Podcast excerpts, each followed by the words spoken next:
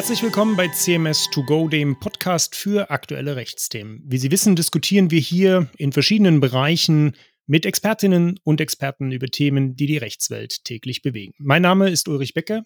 Ich bin Rechtsanwalt in unserem Frankfurter Büro und begrüße Sie heute ganz herzlich zu unserer dritten Folge in der neuen Podcast-Reihe Know-how-Schutz. In unseren drei Podcasts sprechen wir darüber, was es mit dem Thema Know-how-Schutz, Trade Secrets, Geschäftsgeheimnisse auf sich hat, was man beachten muss und was für Tipps es für die Praxis gibt. In unserer letzten Folge hatten wir etwas länger über vertragliche und rechtliche Geheimhaltungsmaßnahmen gesprochen. Das ist ja relativ wichtig für uns Juristen, das rechtliche und vertragliche.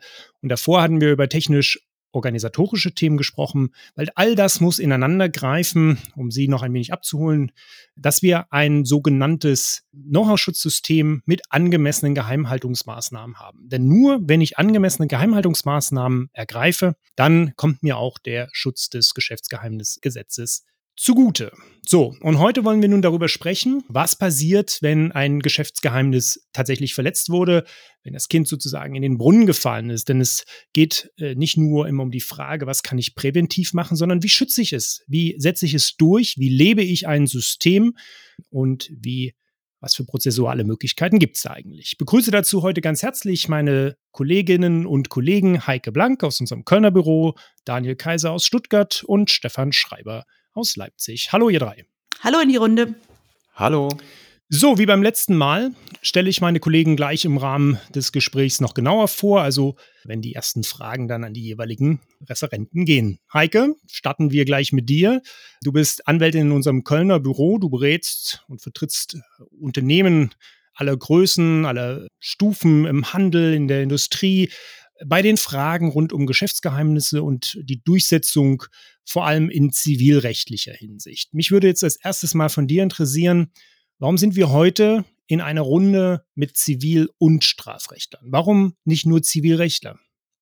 Weil ich bei jeder Situation, in der ich befürchte, dass meine Geschäftsgeheimnisse verletzt wurden, erstmal nachdenken muss, was für Optionen habe ich. Das Gesetz bietet mir sowohl den zivilrechtlichen Schutz als auch die strafrechtliche Komponente. Und es gibt Situationen, wo für das ein oder andere mehr oder weniger spricht. Und deswegen brauche ich auch die strafrechtliche Expertise. Zivilrechtlich ist natürlich relevant, ich habe konkrete Ansprüche auf Unterlassung oder auch auf Vernichtung von mithilfe der Geschäftsgeheimnisse hergestellten Waren. Ich habe, was sehr interessant sein kann, einen Auskunftsanspruch, also wer hat noch die Geschäftsgeheimnisse erlangt und natürlich den in die Zukunft gerichteten Unterlassungsanspruch. Ich bin aber häufig auch in der Situation, wo ich als Geheimnisinhaber, als Verletzter viel zu wenig Informationen habe. Und gerade da kann das Strafrecht hilfreich sein, weil eben die Staatsanwaltschaft ermittelt und weil ich als Verletzter die Chance auf ein Akteneinsichtsrecht habe und dann mit Hilfe dieser Erkenntnisse aus dem Ermittlungsverfahren auch meine zivilrechtlichen Ansprüche weiterverfolgen kann und nicht zuletzt mag es auch relevant sein, dass ich über das Element des Strafrechts auch ein bisschen Generalprävention beispielsweise in meine Belegschaft hinein verbreiten kann. Heißt das, dass ich als Verletzter mich dann am Ende entscheiden muss, ob ich jetzt zivilrechtlich oder strafrechtlich vorgehe oder ist es eine Kombination aus beiden? Genau, also das ist letztendlich immer eine, eine, Frage des Einzelfalls. Das ist immer eine schwierige Abwägung, die wir wirklich von Fall zu Fall auf einer Einzelbasis treffen.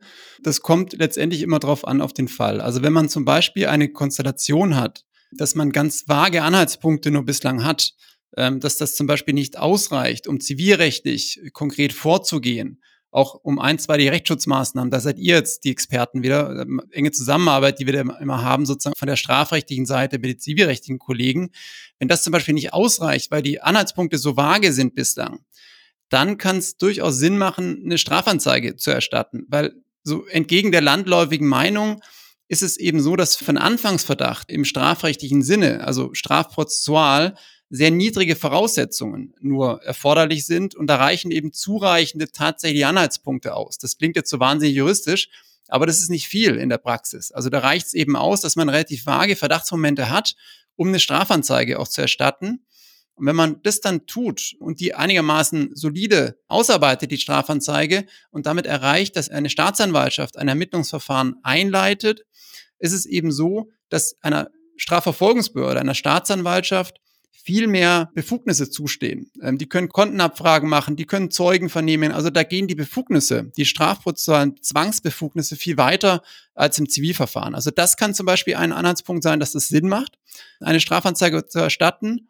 Da spielen viele Faktoren mit rein. Es kann auch sein, dass man sagt, man will eine Strafanzeige erstatten, um auch Druck auszuüben auf die Gegenseite. Das ist auch ein häufiges Druckmittel, ist absolut zulässig, rechtlich. Also wenn die Sachverhalte, die man anzeigt, auch im Zusammenhang stehen mit den zivilrechtlichen Schadenersatzansprüchen, die man geltend machen möchte, dann kann man sehr wohl auch eine Strafanzeige erstatten und kann die im Entwurf dann auch der Gegenseite eben zuleiten, um das als zusätzliches Druckmittel zu verwenden für Vergleichsverhandlungen. Da muss man schon ein bisschen vorsichtig sein im Einzelfall, dass das nicht in die Nötigung dann reinläuft. Das ist schon ein häufiges Mittel. Also lange Rede, kurzer Sinn, da gibt es viele Möglichkeiten, sozusagen Zusammenspiel Zivilrecht und Strafrecht und das entscheiden wir immer sozusagen im gemeinsamen Team unter uns CMS-Kollegen einfach einer Case-by-Case-Entscheidung und Basis.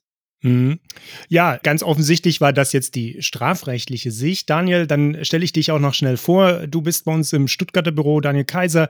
Du bist ja ehemaliger Staatsanwalt und äh, bist bei uns für das, äh, ich nenne es jetzt mal weitestens Wirtschaftsstrafrecht zuständig und beschäftigst dich eben mit vielen Fragen, Strafanzeige, Begleitung, Strafverfahren und eben das Zusammenspiel zum Zivilrecht. Stichwort Zivilrecht. Wie ist es da, Heike? Ganz klar, das zivilrechtliche Vorgehen ist geboten, wenn man das Heft des Handelns in der Hand halten will. Bei der Staatsanwaltschaft weiß man nicht so genau, auf wen man trifft, wie voll der Schreibtisch ist, wie ermittlungsfreudig derjenige ist, der die Akte bearbeitet. Wir haben es schon erlebt, dass erstmal wochenlang Kompetenzgerangel existiert, welche Staatsanwaltschaft denn örtlich zuständig ist. Und bis dahin werden die Geschäftsgeheimnisse munter weitergenutzt durch denjenigen, der sie entwendet hat. Das Risiko habe ich im Zivilrecht ich möchte nicht sagen nicht, aber viel, viel weniger, wenn ich selber entscheide, wann ich zu Gericht gehe, zu welchem Gericht ich gehe und dann ich möglichst bald die im einstweiligen Verfügungsverfahren getroffenen Entscheidungen vollziehen kann. Gleichermaßen ist Zivilrecht auch das Mittel, jedenfalls mit der ersten Wahl, ähm, wenn es mir nicht nur um die Abschreckung künftiger Verletzungen geht. Ähm, für den Aspekt mag das Strafrecht ausreichend sein, wenn ich aber konkret meine Geschäftsgeheimnisse schützen will, also dem Zugriff Dritter entziehen will und verhindern will, dass sie wirtschaftlich ausgenutzt werden durch Dritte, dann muss ich auch zivilrechtlich vorgehen, um das abzusichern spannend wird. Und ich habe es gerade deutlich gesagt, dass Zivilrecht dann auch das Mittel der Wahl ist, wenn man eben beides gleichzeitig macht. Also man muss sich nicht entscheiden. Man kann auch beide Wege gleichzeitig beschreiten. Und das ist tatsächlich eine recht hohe Kunst, das mit Blick auf die Fristen gut hinzukriegen. Ich habe auf der einen Seite im Zivilrecht enge Fristen. Ich habe eine Monatsfrist, innerhalb derer ich eine einstweilige Verfügung beantragen muss und habe dann noch mal eine Monatsfrist, innerhalb derer ich eine getroffene Gerichtsentscheidung vollziehen muss. Gleichzeitig ist es natürlich nicht sinnvoll, wenn ich meinem Gegner die Existenz dieser Verfahren bekannt gebe, bevor die Staatsanwaltschaft sich entschieden hat, ob sie was macht und was sie macht. Also im Idealfall ist das koordiniert. Ich habe die zivilrechtliche Entscheidung durch ein Landgericht und gehe am gleichen Tag, lasse ich den Gerichtsvollzieher mit dieser Entscheidung zu dem Gegner gehen und sie zustellen und sie vollziehen und habe mit der Staatsanwaltschaft abgestimmt, dass am selben Tage möglicherweise ein Durchsuchungsbeschluss dort auch entsprechend vollzogen wird. Dann äh, eine Frage dazwischen, bevor wir zum dritten im Bunde zu Stefan kommen. Das mit den Zeiten, mit den Fristen interessiert mich noch ein bisschen. Ist ja, wenn ich euch richtig verstanden habe, Daniel und Heike, ist es ja doch auch so, dass ihr empfehlt oder es möglicherweise ein Weg ist, über die Staatsanwaltschaft an Informationen ranzukommen, die du, Heike, dann im zum Beispiel einstweiligen Verfügungsverfahren mhm. auch nutzen könntest. Ähm, Daniel, wie ist es denn eigentlich dann mit dem Timing? So landläufig sind ja Strafverfolgungsbehörden auch als eher nicht ganz so extrem schnell. Also wenn ich jetzt Fristen von einem Monat äh, sehe, wie ist es dann? Oder Heike, auch an dich dann die Frage, was macht mehr Sinn? Also erst dann sozusagen mit einer in Anführungszeichen halbgaren Informationsbasis loszugehen und versuchen, die ein, zwei Verfügung zu bekommen oder erst abwarten, bis die Staatsanwaltschaft dann tatsächlich aktiv geworden ist? Ich glaube, da muss die Zivilrechtlerin antworten hier. Also die Fristen beginnen zu laufen, wenn ich genügend in der Hand habe, um meine Ansprüche durchzusetzen. Das heißt, in dem Moment, wo ich nichts habe, was ich tatsächlich bei Gericht vorlegen kann, kann ich auf die strafrechtlichen Ermittlungsergebnisse warten und dann erst beginnt meine Frist, wenn die vorliegen. Schwierig wird's, wenn ich so eine halbgare Situation habe, dass ich denke, es könnte reichen, aber es reicht nicht unbedingt. Das ist eine Einzelfallentscheidung. Hm. Daniel, von deiner Seite noch irgendwas dazu?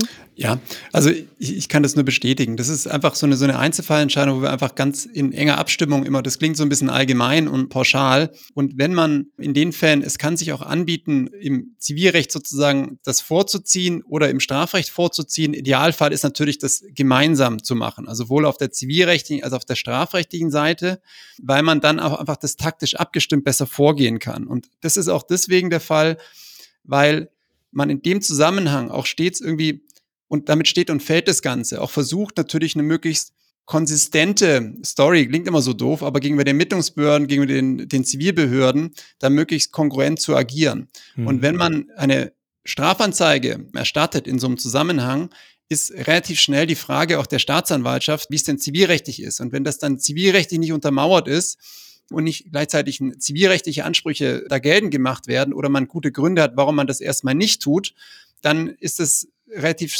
schnell so, dass die Strafverfolgungsbehörden dann eher zurückrudern und die Angelegenheiten als, als nicht so dringend und nicht so wichtig ansehen.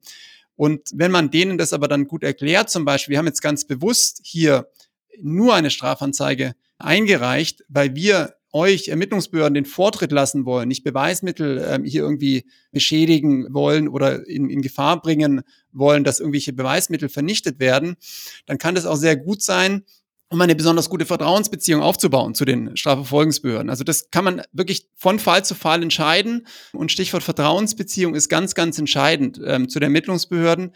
Die müssen den Eindruck haben, dass man einfach hier möglichst mit offenen Karten transparent auch agiert, dass man die Dinge auch belegt und verifiziert. Da legen die Ermittlungsbehörden ganz großen Wert drauf, dass das Primärdokumente sind, sagen wir immer so im Strafrecht so ein bisschen umgangssprachlich, dass man nicht Dinge nur behauptet, sondern dass man die konkret belegt mit E-Mails, mit konkreten Anlagen, mit Primärdokumenten. Und dann wird auch ein Schuh draus, um sozusagen dann einfach auf beiden Wegen da sinnvoll vorzugehen und, und koordiniert vorzugehen.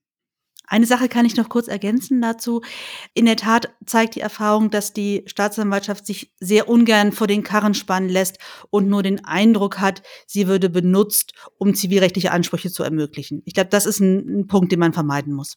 Mhm. Nee, absolut. Ja. Da sind die ziemlich, ähm, und das kann ich aus eigener Erfahrung sagen, aus meiner Zeit in der, in der Schwerpunkt Staatsanwaltschaft als Staatsanwalt, die sind ziemlich schnell genervt. Wenn sie das merken, dass das nur genutzt wird, um zivilrechtlich, also spricht man immer von der Instrumentalisierung des des Strafrechts für zivilrechtliche Zwecke, das mögen die gar nicht. Die, die Staatsanwaltschaft, den Eindruck sollte man vermeiden. Und dann äh, funktioniert das auch mit dem Aufbau einer Vertrauensbeziehung, dass die Ermittlungsbehörden auch ernsthaft diese Fälle ermitteln und nicht so wie Heike vorhin sagte, und das ist leider häufig der Fall, dass wenn die nicht den Eindruck haben und das nicht richtig ernst nehmen, dann lassen die einfach liegen. Dann passiert ein halbes Jahr gar nichts und so. Und das ist ganz schwierig, auch den Mandanten zu, zu vermitteln. Also das ist auch was, was wir im Vorfeld von der Erwartungshaltung dann den Mandanten entsprechend kommunizieren müssen. Mhm. Ja, danke für den Austausch. Stefan, du bist der Dritte im Bunde sozusagen in unserem Leipziger Büro im IP-Recht, gewerblicher Rechtsschutz. Du berätst auch viele Unternehmen im Bereich äh, des Schutzes der Geschäftsgeheimnisse und der äh, Durchsetzung. Jetzt haben wir ganz viel schon gehört. Vielleicht macht es Sinn, das mal anhand einer konkreten Situation zu erläutern. Hättest du da was für uns? Ja, danke, Uli. Ähm, du hast natürlich recht. Ich glaube, an einem konkreten Fall wird das Ganze noch besser verständlich und greifbar. Lass uns vielleicht mal vorstellen, es gibt einen innovativen Hersteller von Solarzellen.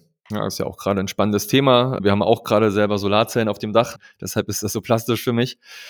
Und stellen wir uns vor, ein leitender Ingenieur verlässt dieses Unternehmen und schließt sich einem kleinen neuen Konkurrenten des Unternehmens an. Wahrscheinlich ähm, besseres Gehalt geboten bekommen, etc. Nur wenige Monate nach dem Weggang des Mitarbeiters entdeckt das Unternehmen zufällig auf einer Messe, dass der Konkurrent Solarzellen anbietet, die den eigenen im Hinblick auf die Technologie erstaunlich ähnlich sind. Nach einem Testkauf und einer ersten Analyse stellt sich dann heraus, dass in den Solarzellen vermutlich das gleiche neuartige Material verwendet wurde. Rund um das Kündigungsdatum wurden auffällig häufig USB-Sticks an den PC des Mitarbeiters angesteckt. Es gibt also einen Verdacht. Um nun eine Verletzung des Geschäftsgeheimnisses geltend machen zu können, müssen zunächst der Sachverhalt ermittelt und Beweise gesichert werden. Zunächst würde sich anbieten, hier IT-Forensiker einzuschalten. Und diese IT-Forensiker würden idealerweise nachweisen, dass Informationen zum Material der Solarzellen vom PC des Ingenieurs auf USB-Sticks kopiert worden sind. Dann müssten auch die Solarzellen des Konkurrenten mit den Solarzellen des Unternehmens verglichen werden und untersucht werden, ob nun wirklich die Technologie des Unternehmens, in dem der Ingenieur zuvor arbeitete, tatsächlich verwendet wurden. Wenn sich der Verdacht dann erhärtet, beginnen die straf- und zivilrechtlichen Möglichkeiten eines Vorgehens gegen den Wettbewerber und gegebenenfalls auch gegen den ehemaligen Mitarbeiter.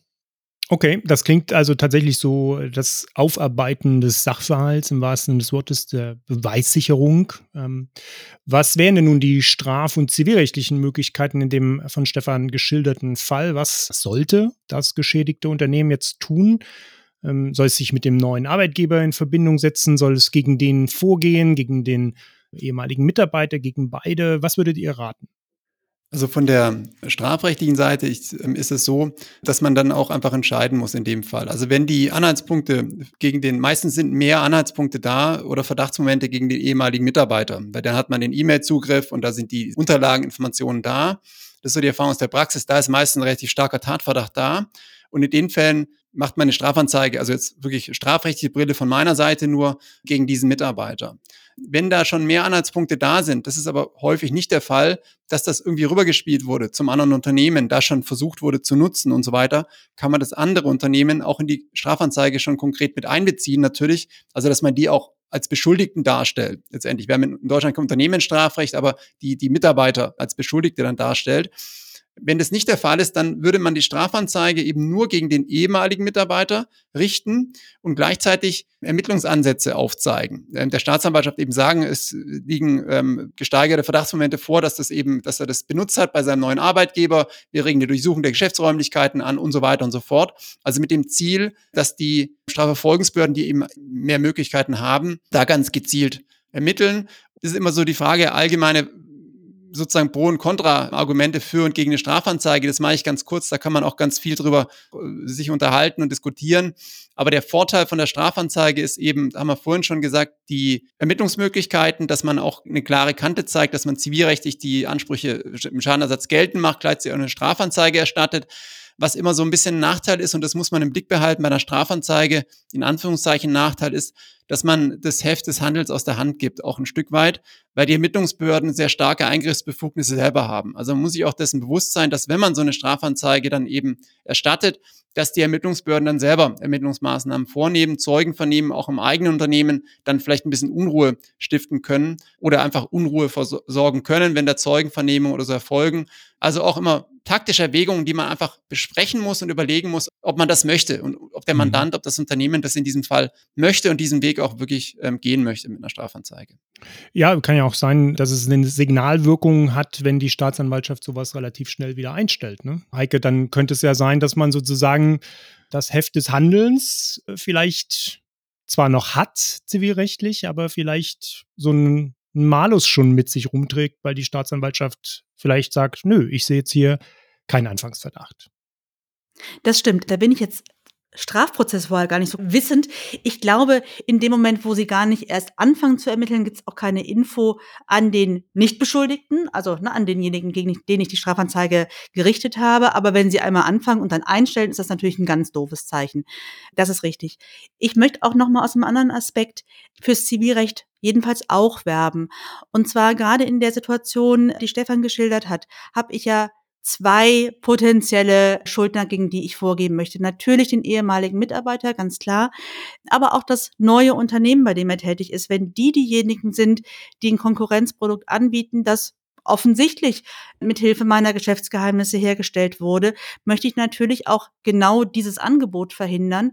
Und dann bietet mir wiederum das Wettbewerbsrecht, was ja da auch anwendbar ist, eine gewisse Haftungszurechnung an den neuen Arbeitgeber, die ganz erfreulich ist dann als Gläubiger, dass ich nämlich in dem Moment nur sagen muss, dass der Arbeitnehmer in Ausübung seiner Tätigkeit für seinen Arbeitgeber die Geschäftsgeheimnisse verletzt hat. Ob dann der Geschäftsführer selbst oder wer auch immer davon gewusst hat, ist für den Unterlassungsanspruch nicht relevant. Das heißt, ich kann auch dadurch schnell und effektiv verhindern, dass diese Angebote und diese Produkte überhaupt auf dem Markt sind. Danke für den Hinweis noch und die Werbung für unser schönes Zivilrecht. das gibt mir die gute Überleitung. Stefan, kannst du uns noch ein bisschen genauer sagen, nachdem wir jetzt von Daniel gehört haben, wie es im so die strafrechtliche Vorgehensweise aussieht, wie es jetzt im Zivilrecht dann genau abläuft? Ja, wurde ja eingangs schon angedeutet, das Standardvorgehen jetzt hier im Fall von Geschäftsgeheimnisschutzverletzungen, aber auch generell wie bei Schutzrechtsverletzungen, Wettbewerbsrecht, Markenrecht, äh, Patentrecht etc ist erstmal so die gleiche Klaviatur. Also wir machen im Rahmen der Abmahnung die Ansprüche auf Unterlassung, Auskunft, Schadensersatz und gegebenenfalls auf Vernichtung hier, die Vernichtung der Solarzellen geltend. Ja, und wenn die Unterlassungserklärung hier durch das Unternehmen, durch den Konkurrenten nicht abgegeben wird, dann wäre unverzüglich der Antrag auf Erlass einer einstweiligen Verfügung zu stellen. Heike hat es ja erwähnt, es gibt Dringlichkeitsfristen. Bei den meisten Gerichten ist das ein Monat. Es gibt auch Gerichte, die haben im Einzelfall zwei Monate. Aber in jedem Fall sollte man hier als Unternehmen zügig diesen Vorgang an die beauftragte Rechtsanwaltskanzlei abgeben, um keine Zeit zu verlieren. Und vor allem ganz wichtig, auch das hat Heike ja auch schon gesagt, die Ansprüche auf Unterlassung, die sind ja ganz entscheidend, dass diese verletzenden Produkte nicht weiter angeboten werden, nicht weiter in den Markt gebracht werden. Das ist der Unterlassungsanspruch und den macht man im einstweiligen Verfügungsverfahren geltend, zusammen mit einem Auskunftsanspruch auch gegebenenfalls. Eine Sache muss man bei dem prozessualen Vorgehen auch bedenken. Wir alle kennen aus dem IP-Bereich, dass man normalerweise erstmal abmahnt, bevor man zu Gericht geht. Und das ist in den letzten anderthalb Jahren durch die Rechtsprechung des Bundesverfassungsgerichts sogar noch wichtiger geworden, dass man eben der Gegenseite rechtliches Gehör gewährt. Das beißt sich aber gerade in den Geschäftsgeheimnisverfahren häufig mit dem Interesse, dass man eben überraschend aktiv wird, sowohl um der Staatsanwaltschaft nicht in die Quere zu kommen, als auch, wenn es darum geht, dass man Geschäftsgeheimnisse die vermutet werden bei dem Gegner, direkt beschlagnahmt und dass der Gerichtsvollzieher die mitnehmen kann. Das Überraschungsmoment möchte ich natürlich ausnutzen. Nicht, dass die irgendwo anders hingebracht werden, wo ich sie ohnehin niemals finden werde. Und deswegen würde ich tatsächlich, wenn es um ein wirklich relevantes Geschäftsgeheimnis geht, versuchen, das Ganze ohne Abmahnung durchzuführen, sondern direkt zu Gericht zu gehen und das Gericht dann auch zu überzeugen, dass es in dem Fall mal ausnahmsweise ohne Anhörung des Gegners über die einstweilige Verfügung entscheiden muss. Okay. Einstweilige Verfügung haben wir, glaube ich, jetzt ähm, intensiv besprochen. Was ist mit Schadenersatz und Vernichtung? Also diese beiden Ansprüche können wir nicht im einstweiligen Verfügungsverfahren geltend machen. Das bleibt der Hauptsache vorbehalten. Weil die einstweilige Verfügung, die hat ja nur vorläufigen Charakter und wenn man jetzt die Solarplatten vernichtet, ist das ziemlich endgültig. Das wäre sozusagen die Vorwegnahme der Hauptsache. Gleiches gilt natürlich auch für den Schadensersatz. Da besteht keine Eilbedürftigkeit. Gleichwohl, ähm, auch zum Thema jetzt Vernichtung, sollte man jetzt schon im einstweiligen Verfügungsverfahren daran denken, die Herausgabe der rechtsverletzenden Solarzellen an einen Gerichtsvollzieher zum Zwecke der Aufbewahrung zu beantragen. Denn die Aufbewahrung dient ja der Sicherstellung für eine mögliche spätere Vernichtung. Und es bestünde ja die Gefahr, dass das Unternehmen während des einstweiligen Verfügungsverfahrens die Solarzellen beseitigt, zum Beispiel durch einen Abverkauf ins nicht-europäische Ausland, wo dann wieder erschwerte Möglichkeiten des Zugriffs bestehen. Also das heißt, die Sache wird beim Sequestor nur gesichert und kann dann erst nach Abschluss des Hauptsacheverfahrens vernichtet werden, wenn man denn obsiegt. Und was wird vernichtet? Die Informationen, Datenträger oder halt eben auch, wie du schon sagst, die Produkte, was mich natürlich als im Hauptberuf Produktsicherheitsrechtler immer interessiert, weil das eine ähnliche Sache ist. Stichwort Rückruf von Produkten. Ähm, ist das auch eine Konsequenz, die man fordern kann? Also, dass Produkte, die sozusagen schon im Vertriebsweg sind, wieder zurückzunehmen sind? Ja, also so zwei Fragen waren jetzt drin. Also erstmal natürlich wird das vernichtet, ähm, was die Geschäftsgeheimnisse enthält, also die Solarzellen, die Datenträger, die Unterlagen, die E-Mails etc. Also alles das, was letztendlich verletzend ist. Und ja, zum Thema Umfang des Anspruchs, klar, hier wäre auch an den Rückruf zu denken. Jedoch wird hier wohl nicht der Rückruf von Privatpersonen umfasst sein. Also beispielsweise jetzt bei mir, wenn jetzt die Solarplatten, wie bei uns geschehen, auf dem Dach schon draufgezimmert sind, wird es nicht so weit gehen, dass die dann wieder runter müssen, also quasi an den Endverbraucher, aber wohl im, sagen wir, im B2B-Vertriebswege, im Vertriebsketten, da könnte man schon an einen Rückruf denken. Ja, dass diese verletzenden Produkte dann jedenfalls nicht mehr an den Verbraucher abverkauft werden. Daniel, gibt es da aus strafrechtlicher Sicht noch was zu ergänzen? Nee, eigentlich alles Wesentliche gesagt worden. Ein Punkt vielleicht noch mit Beweismitteln auch vernichten. Also solche Dinge sind da immer Beweismittel dann auch. Also wenn da irgendwie um die Solarzellen geht, die potenziell irgendwie dann unerlaubterweise irgendwie verwendet wurden im anderen Unternehmen oder, oder Patente oder was auch immer verletzt wurden, dann sind es potenzielle Beweismittel, die dazu dienen, auch wenn es im späteren Hauptverfahren, also in einer wirklichen Hauptverhandlung und im streitigen strafrechtlichen Verfahren darum gehen sollte, dann müssen die untersucht werden, dann müssen die begutachtet werden. Und diese Beweismittel, die sollten auf keinen Fall vernichtet werden, auch vor dem Hintergrund des Strafverfahrens, weil sonst ist die Staatsanwaltschaft natürlich nicht nur verärgert, sondern das kann auch strafprozessale ähm, Folgemaßnahmen nach sich ziehen gegen das Unternehmen, das dann das veranlasst hat, dass es eben vernichtet wurde. Also da muss man ganz, ganz vorsichtig sein. Stichwort Vernichtung von potenziellen Beweismitteln. Mhm. Und deswegen kann ich nur werben, dass man auch einen Strafrechtler an seiner Seite hat in solchen Verfahren. Daniel, das war Werbung für dich. Ähm, perfekt. Gibt es noch ein paar praktische Hinweise, Heike, was man noch vielleicht beachten muss, Do's und Don'ts? Ja, also erstens schnell handeln. Zweitens nicht zu schnell handeln und vor allen Dingen keine Festplatten und ähnliches löschen. Also wir sind in aller aller Regel auf die Hilfe von IT-Forensikern angewiesen und wenn die vor dem Rechner stehen und da ist alles gelöscht, dann wird's sehr schwierig. Und drittens, das ist dann eher an die HR-Abteilungen und die Arbeitsrechtler gerichtet, keine allgemeinen Abgeltungsklauseln in Aufhebungsverträgen, die alles abgelten, gleich ob bekannt oder unbekannt. Auch das ist misslich, wenn man eine solche Klausel unterschrieben hat. Mhm. Ja, zu den arbeitsrechtlichen Themen im Rahmen von Verträgen hatten wir beim letzten Mal schon gesprochen. Also, was ich heute mitgenommen habe und verstanden habe, es ist Bedarf einer Orchestrierung von Zivil- und Strafrecht. Heike wirbt für die Strafrechtler, Daniel wirbt für die Zivilrechtler. Perfekt. Also ist ganz wichtig, dass alles ineinander greift. Das Gute bei uns ist ja, wir können das alles anbieten.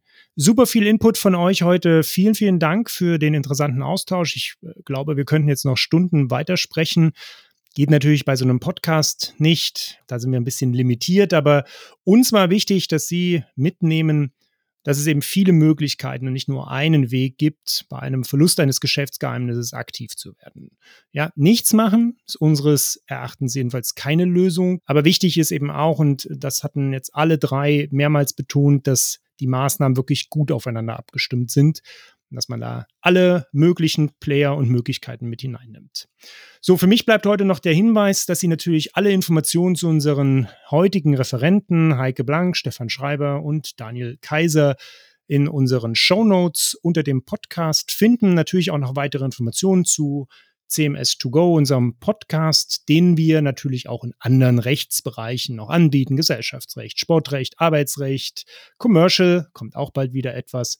Ja, und jetzt hören Sie doch da auch noch mal rein und bis zum nächsten Mal. Tschüss. Danke euch allen. Tschüss. Danke, tschüss.